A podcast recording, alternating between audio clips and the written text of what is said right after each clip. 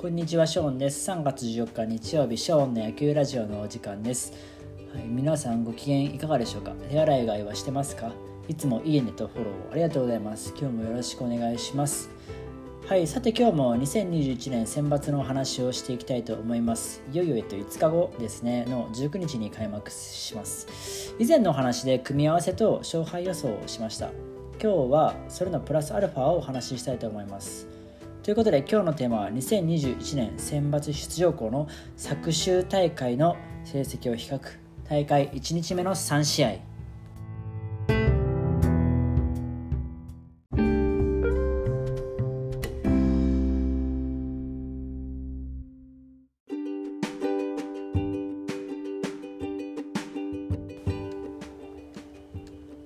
はいということで今回はですね2021年選抜出場校昨週昨年のね秋の、えっと、秋季大会ですねの成績を比較ということで、えっと、選抜1回戦の組み合わせを見ながらそれぞれの学校の、えっと、秋季大会の成績をあの見ていこうと思います。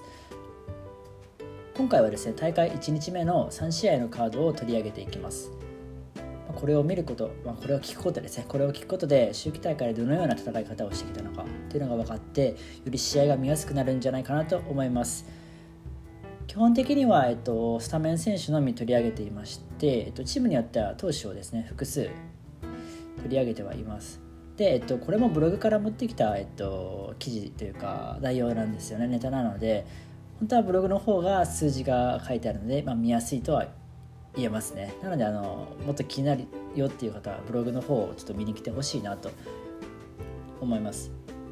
えっと、組み合わせと、えっと、勝敗予想についてはあの以前のお話で、えっと、上げておりますのでまだ聞いてないよって方がいればよければ聞いてみてください。はい。ということで1試合目からちょっとやっていきましょうか。ちょっと本当にね数字がいっぱい書いてあるのでラジオでは伝えにくいのちょっと伝わりにくいかもしれないです。申し訳ないです。はい。第1試合ですね。1日目の第1試合は、えーと、兵庫県の神戸国際大付属と北海道の北海との試合ですね。まあちょっと成績から言っていきましょうか。昨週近畿大会ベスト8の神戸国際大付と北海道大会優勝した北海の対戦となってます。なってますね。まあ、結論から言うと僕は北海が勝つんじゃないかなというふうにまずは予想していましたね。はい。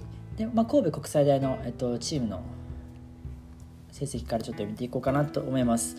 チームはですね昨週の公式戦は10試合戦っております。10試合戦っておりまして打率は3割3厘。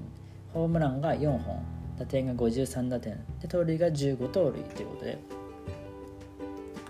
まあ若干打率はそんなに高くはない。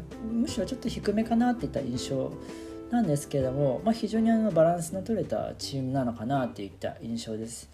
中でもやっぱりあの3番ピッチャーのこの坂上ですね。この人が中心となってくるのでこの人の出来次第でかなり試合の結果が変わってくると。で3番のこの坂上は10試合で2割1分1厘と、まあ、3番打ってるんですけどそんなに当たりは多くはなかったような印象ですなのでこの打率がもっと上がってくればさらなる活躍が期待できると。で4番のキャッチャー西川なんですけどもこの西川が4割1分5厘で 15, 15打点と、まあ、共にチームトップなんですよね。で坂上が不振の中で西川が15打点上げているのでこの2人がうまくこう噛み合えば爆発力が生まれると思うんですけれどもいかんせん相手ピッチャー北海のピッチャーがエースの木村なんですよね。この辺りまた後で話していきたいと思います。はい投手投手成績に移りますが投手成績もですね坂上がやっぱり主戦エースとして活躍41イニング投げてます。10試合に登板して41イニング防御率は0.87です。41イニング投げて三振数が57奪っていますので、うん、かなり、えっと、好投手と言えますね。で、えっと、2番目に投げているのが中辻という新2年生ですね。7試合投げて26イニングと3分の1を投げてますね。防御率が1.71と。こちらも安定したピッチャーですよね。まあ、神戸国際大付属はこんな感じ。続いて北海高校。北海高校の打撃ですね。チームはですね、えっと、公式戦9試合戦っています昨年の秋。打率が3割5分7厘。ホームランが6本。打点が76盗塁が5盗塁ということで、えっと、結構打つチームですね。打つチームで長打力、まあ、中軸に長打が出ると。3番4番5番クリーンナップに長打が出るようなそんな印象です。だからそのクリーンナップの前に12番ですね。どれだけランナーが貯めることができるか。裏返して言えば北海道大会ではそれがあの結構うまくあのできてたと。9試合で76打点ですから1試合 8, 8得点以上上げることができるっていうことね結構強力ですよね。2番のキャッチャー大津が5割9分1厘。で4番の宮下ですね。ショート宮下プロ注目です。昨日も紹介しました。が5割5分クリーン3ホーマー17打点と。まあこの辺りもさすがですよね。こんな感じで、えっと、打撃陣は結構触れてたような印象です。で投手成績に移ります。もうこれはもう S 左腕の木村一択っていうか1人で投げ抜くっていう形に甲子園ではなるのかなっていったところ8試合に登板して52イニング52回と3分の2イニングを投げて奪三振がもう72とかなり、えっと、上回っておりますね。で防御率が0.34ということで3試合ぐらい投げたら3試合投げたら2試合ぐらいは完封するような勢いということで。で50イニング ,50 イニング以上投げてあの四死球与えた4四死球が10っていうねコントロールもかなりいいんですよね。この辺りがねどう出てくるかと。はい。で、えっと、この秋の大会から見た両チームの戦力とキーマンということでちょっとお話ししていきたいと思います。はい、神戸国際大付は打順変更ですね、横断改革を行っておりまして、選抜では左腕木村が相手っていうことから、右打者を並べてくる可能性もあるのかなというふうには思っております。中軸自体は多分変わらないので、まあ、先ほども言ったようにいかにその前にランナーを貯めるかと。木村相手に大量得点は難しいと予想されるので投打ともにチームの中心である世界上の出来にかかっていきますはい、対する北海は投打ともにバランスが取れておって投打の軸がしっかりしてますよね。選抜でも上位で出塁し4番宮下で返す得点パターンができれば勝利に近づいてきます。でエースの木村は大量失点は考えにくいので好投手坂上からできるだけ早く得点し逃げ切りたいところということでキーマンとしては神戸国際大学は、えっと、坂上投手。で北海は、えー、宮下選手を挙げております4番のね。はい。こんな感じで第1試合は北海が勝つかなと思いました。予想ですね。はい。第2試合いきます。1日目の第2試合は注目カードですね。明徳義塾高知の明徳義塾高校と宮城の仙台育英高校。まこちらは1回戦の好カード。四国大会優勝の明徳義塾と東北大会優勝の仙台育英との対戦となっています。で一応僕はこの試合は仙台育英が勝つんじゃないかなというふうに予想はしてるんですけれどもまた成績を一緒に見ていきたいと思います。はい明徳義塾の方からまずいきましょう。四国大会は8試合戦っ四国大会というか昨年のね公式戦8試合戦ってきてます。チーム打率が3割2分6厘。ホームランが0本48打点。1盗塁ということで特別爆発力があるわけではないですよね。なんでここから見たらように、まあ、守備とか投手力とかそういったところであの勝ち抜いてきた、まあ、接戦をものにできるようなそんなチームなのかなというふうに思っております。まあ、バッティングの要ってなるのがやっぱり3番ショートの米崎ですよねキャプテンも務めていますけどもこの人がま3番に入るのか1番に入るのか分かりませんがこの人も打率5割を打ってるので、まあ、中心になってくることはまず間違いないかなというふうに思っております。はいということでまあ、投手の方ですね、投手の方はですね、まあ、不動のエースの白木投手、エース左腕ですね、7試合に登板して62回、54奪三振、防御率が0.58ということで安定感抜群です。かつスタミナもあるので連投が効くというところで、まあ、ちょっと球の投げすぎには少しあの気をつけてほしいというか、まあ、心配なところはあるんですけれども、まあ、なかなかのあの鉄腕というかタフネスぶりを見せてもらったので甲子園でどんな投球するか非常に楽しみです。結構力をこう、うん、抜きいい意味でね抜きながら打者を抑えれることができますよね。制球力重視というか62回を投げて与えた四死球は12ということで制球力もいいですよね非常に。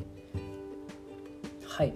続きまして仙台育英高校ですね。仙台育英高校。まずはバッティングの方からですね。チーム打撃の方から。チームは、えっと、昨年は公式戦9試合を戦っておりまして打率は3割6分1厘。ホームランが4本。72点34盗塁ということで、まあ、見ての通り打率も結構高いですし、えっとまあ、長打も打てる。かつ34盗塁という機動力も使えるということでやっぱり優勝候補に上がってくるだけあるなといった印象です。はい。仙台育英のまあ軸というかこの中で核となる選手は3番の秋山選手3番センターの秋山選手と4番ファーストの吉野選手ですね。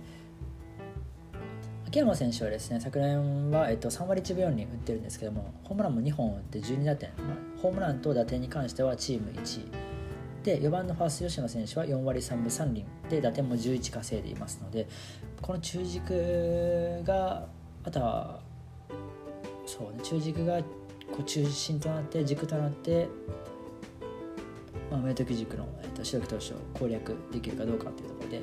で、えっと、1番から6番までのうち5人が左打者なんですよね。仙台育英。なんで左ピッチャーの白木投手に対してどういう反応というか対応ができるかと。で唯一の右バッターがこの4番の吉野選手なのでこの吉野選手のねダブルに期待してもいいんじゃないかなというふうに思っておりますはい投手の方ですけど投手の方はまあ結構まんべんなくというかバランスの良い投手陣ですよね一応4枚ピッチャーがいるということなんですけどもこれはえっと3名ですね挙げさせていただきましたままずはエースの、ね、伊藤達樹投手ですね。えー、っと昨年の秋の大会は4試合投げました。25イニング投げて、奪三振は14個なんですけども、防御率1.44と安定してますね。続く松田投手。松田投手も4試合投げました。20イニングを投げて、この人はね、奪三振、三振が取れるピッチャーなんですよね。25奪三振と。で、防御率が1.80。で、2年生左腕の古川投手。こちらも4試合投げまして15イニングを投げて15奪三振防御率が、ね、0.00なんですよね古川投手かなりあの注目してもいいんじゃないかなと思いますはいで秋季大会秋季大会から見た両チームの戦力とキーマンということでちょっとまたお話ししていきたいと思います。まず明徳義塾打線は3割打者がスタメンに6人並ぶ上四死球ギダも多く集中打が期待できますと。ホームランはね先ほどもお伝えしたように0本で一発、まあ、長打力は少ないんですけれども、まあ、どこからでも得点がねあの狙えるよということで得点圏にランナーをあの置けれるっていうのが強みですよね。でピッチャーはまあ白木。ですね。進駐する形で彼が報道すれば勝率は上がってくると。制球力もよくゲームメイク力も高いため大崩れはしないだろうというふうに予想しています。ただですね球威不足っていうのが、まあ、自他ともにありまして、まあ、その点ではまあ仙台育英打線自体が仙台育英打線次第で変わってきそうかなといった印象です。はい、対する仙台育英打線はですねチーム打率もま高いですしね。中軸に先ほども言ったようにホームランもしっかり出てます。ただまあ先ほどもお伝えしたように左が5人並ぶっていう打線なので、まあ、左腕に対してどのような対応を行えるかっていうのがポイントとなります。はい。でキーマンとしては明徳義塾は、えっと、白木投手挙げてます。で仙台育英は、えっと、上位打線で唯一の右バッターだった4番の吉野選手を挙げております。はい第1試合の第3試合いきます。群馬の県大高崎と山口の下関国際ですね。県大高崎は関東大会の王者ですねで下関国際は中国大会準優勝のチームですまずは県大高崎の打撃成績から見ていきましょうチームは、えっと、昨年の秋ですね、公式戦10試合を戦いました。打率は3割8分9厘、ホームラン15本、打点85打点、盗塁27盗塁ということで、もう圧倒的な超強力打線ですね。で、えっと、まあ、打率から言います。打率から言いますと、スタメン 9, 9人中8人が3割超えですね。そうなんですよね。まあ、公式戦打率ですけど、10試合。でホームランも、えっと、8人ホームラン1本以上打ってますかつ27盗塁と機動力も使えるということで10試合で15本打ってますからね1試合に1本以上でホームランが出るということでかなり強力打線ですよね打線は水物とか言ったりしますけどこれだけ10試合で成績を残されてしまうと認めざるを得ないというか期待をしてしまいますよね。はい、中でもやっぱり3番ファーストの櫻井選手櫻井が6割3分9厘ホームラン2本17打点ということでまあかなりすごい活躍です。当たってましたよね。盗塁も5盗塁してるので足も使えると。で注目されているのがこの4番セカンドのキャプテン小沢ですよね。ホームラン3本打ってますからね。この打棒に行きたいこの前も練習試合で打ってましたもんね。ホームラン2本。どんなバッティングができるのか期待していきますね。はいということでピッチャーの方なんですけどピッチャーの方はですね4枚。主に4人の投手で勝ち上がってきています。もともとエースだった、えっと、今中投手が、えっと、怪我で秋の大会が出場で出場できなかったので、えっと、4人の投手で、えっと、賄ってきました。で主戦としては、えっと、もともと外野の守備をしていました野中なんですけれども試合はまあ7試合投げまして28回3分の1イニング投げて三振はね8個なんですよね。少ないんですよ非常に。ただ防御率は1.27ということで、えっと、この人は打たせて取るピッチャーなんですよね。打たせて取るピッチャーでランナーが出てもあの、まあ、ツーシームとかこういう動くボールでゴロを打たせてゲッツーを狙っていくとかそういったピッチングができるような、まあ、器用なピッチャーなんですよね。バッティングの方では、えっと、6番主に打ってました。はい下関国際高校です。えー、下関国際高校のバッティング大記陣を見ていきますとチームは10試合戦いました。昨年の公式戦で。打率が3割6厘でホームランが1本打点が55打点盗塁が28盗塁ということで。打率はそれほど高くはないんですけども、えっと、機動力を使うことができますよね。かつ、えっと、スタメンに2年生が、えっと、新年生がスタメンに、えっと、6人。最大で多分6人ぐらい並ぶんですよね。上位3人と下位3人で。でこの中でちょっとフレッシュさというか勢いで相手をねちょっと圧をかけていけるのかどうかというところですね。で逆を言えば、えっと、ボロが出てしまうと結構崩れてしまうというまあネガティブな部分もあるんですけども、まあ、まあ評判で言えば多分県内高崎なのが強いのかなというふうに思う中でどのような攻めが見られるか機動力でね揺さぶることができるかというところですね。ピッチャーの方なんですけどもピッチャーの方は主に、えっと、古賀と松尾という2枚のピッチャーで、えっと、勝ち抜いてきました、えっと、まずは S の方ですね。古賀ですね。左ピッチャーなんですけれども8試合投げまして47イニング投げて38奪三振と。防御率は1.15と安定してますよね。でもう一人が右の松尾なんですけどもこの松尾もですね、えっと、9試合投げました。28イニング。28回と3分の2イニングを投げて26奪三振。防御率も2.20とまあまあ安定したピッチングができてるんじゃないかなというふうに思います。はい秋季大会から見た両チームの戦力とキーマンについてお話ししていきたいと思います。県内高崎打線は機動破壊と呼ばれた機動力に加え公式戦10試合で15本塁打を記録した全国屈指の超強力打線が武器。チーム打率も3割8分クリと高くどこからでもヒット長打盗塁が可能な打線ですと。まあ、よほどの好投手でない限り容易に抑えることは難しいでしょうと予想しています。で投手陣の方なんですけども4投手で勝ち上がってきておりその中心は野中投手ですね。先ほどお伝えしました。ツーシームで2つ取ることができますと。で相手打線がもし慣れてこれればトイレ失点になる前に系統に入ることもできると。で元エースで怪我をしていた今中投手今中が復帰する可能性もありますから。もともと146キロ6キロのストレートを投げていたのでかなりの戦力になってきますから。ここは復活復帰すれば練習試合でこのまま投げてましたからね。おそらく甲子園でも投げるんじゃないかなというふうに予想はしてます。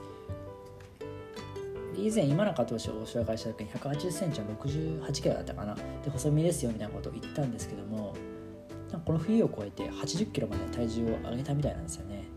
体が大きくなってるのでさらにちょっと期待していいんじゃないでしょうか。対する下関国際はメンバーの75%が新2年生というフレッシュなチームですね。先ほどもね言いましたが。打線は長打力は乏しいんですけれども機動力を使うことができて秋季大会では県大高崎よりも多い盗塁数を記録しています。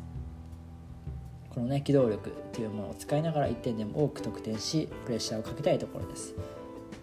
投手陣はね主に投手古賀松尾の系統で勝ち上がってきておりこの系統がスムーズにできれば流れをつかむことができるんじゃないかなというふうに予想してます。はい。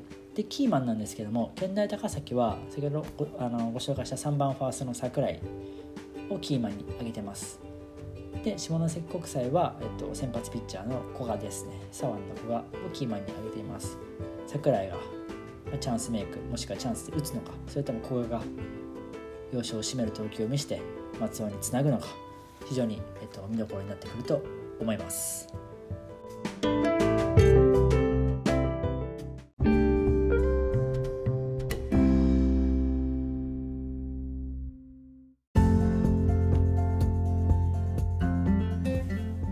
はいここまで2021年選抜出場校の秋季大会昨年のね成績を比較しました。大会1日目の、えっと、全3試合のね成績を比較してきました。ちょっとあのブログの方ですとねあのスタメンバーって並べて、えっと、試合打率みたいな。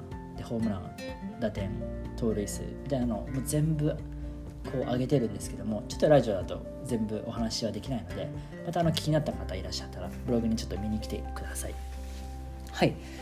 続いては、えっと、明日なりのコーナーです。明日なりとは明日は何の日の略のことで明日の記念日などを発信していくコーナーとなっております。ということで明日3月15日は何の日かというと靴の日です。靴。はい。靴の日でえっと明治3年1870年の今日あ明日か。今日あ明日3月15日。に日本初となる西洋靴のえっとまあ製造工場というか作るところを開設したことにちなんで日本靴連盟が記念日に制定してるそうなんですよね。もともとはえっとそう西洋靴っていうと輸入っていう形になるのであの輸入ってなると結構あのサイズが大きいやつしか来なかったんですよねなのでこう履ける人があんまりいなくて日本でこう日本人に合う西洋靴を作ってほしいっていう要望によって、まあ、実現されたっていうふうに言われております、まあ、靴靴も結構こだわる人というかあの好きな人は好きですからね。僕はそんな持ってないですか？10そんな持ってないと言っても全部合わせたら15足ぐらいはあるとは思うんですけどそれも別に多い方ではないですよね。最近も全然買ってませんし。結構ナイキとかアディダスとか、うん、ニューバランスとか、うん、リーボックとかまたパトリックとかサッカーニーとかいろいろまあ種類はねスニーカーだとありますしね。革靴も結構ピンキリで今はありますからね。あんまり革靴とかは履かないんですけどもドクター・マーチンの革靴というかスニーカーですよ。革のなんかスニーカーみたいなのは一回あのお取り寄せで買って今もあの履いたりするんですけれども革靴自体は僕はあんまり履かないですね。皆さんは結構靴とかはお好きですかね？履いたりしますかね？はい。ということで今日は、えっと、靴で締めたいと思います。はい。普段はショーンの野球シリーズということでラジオの他にブログ、ツイッター、YouTube を行っております。気になった方は説明欄をチェックしてみてください。ご視聴ありがとうございました。またお会いしましょう。バイバイ。thank you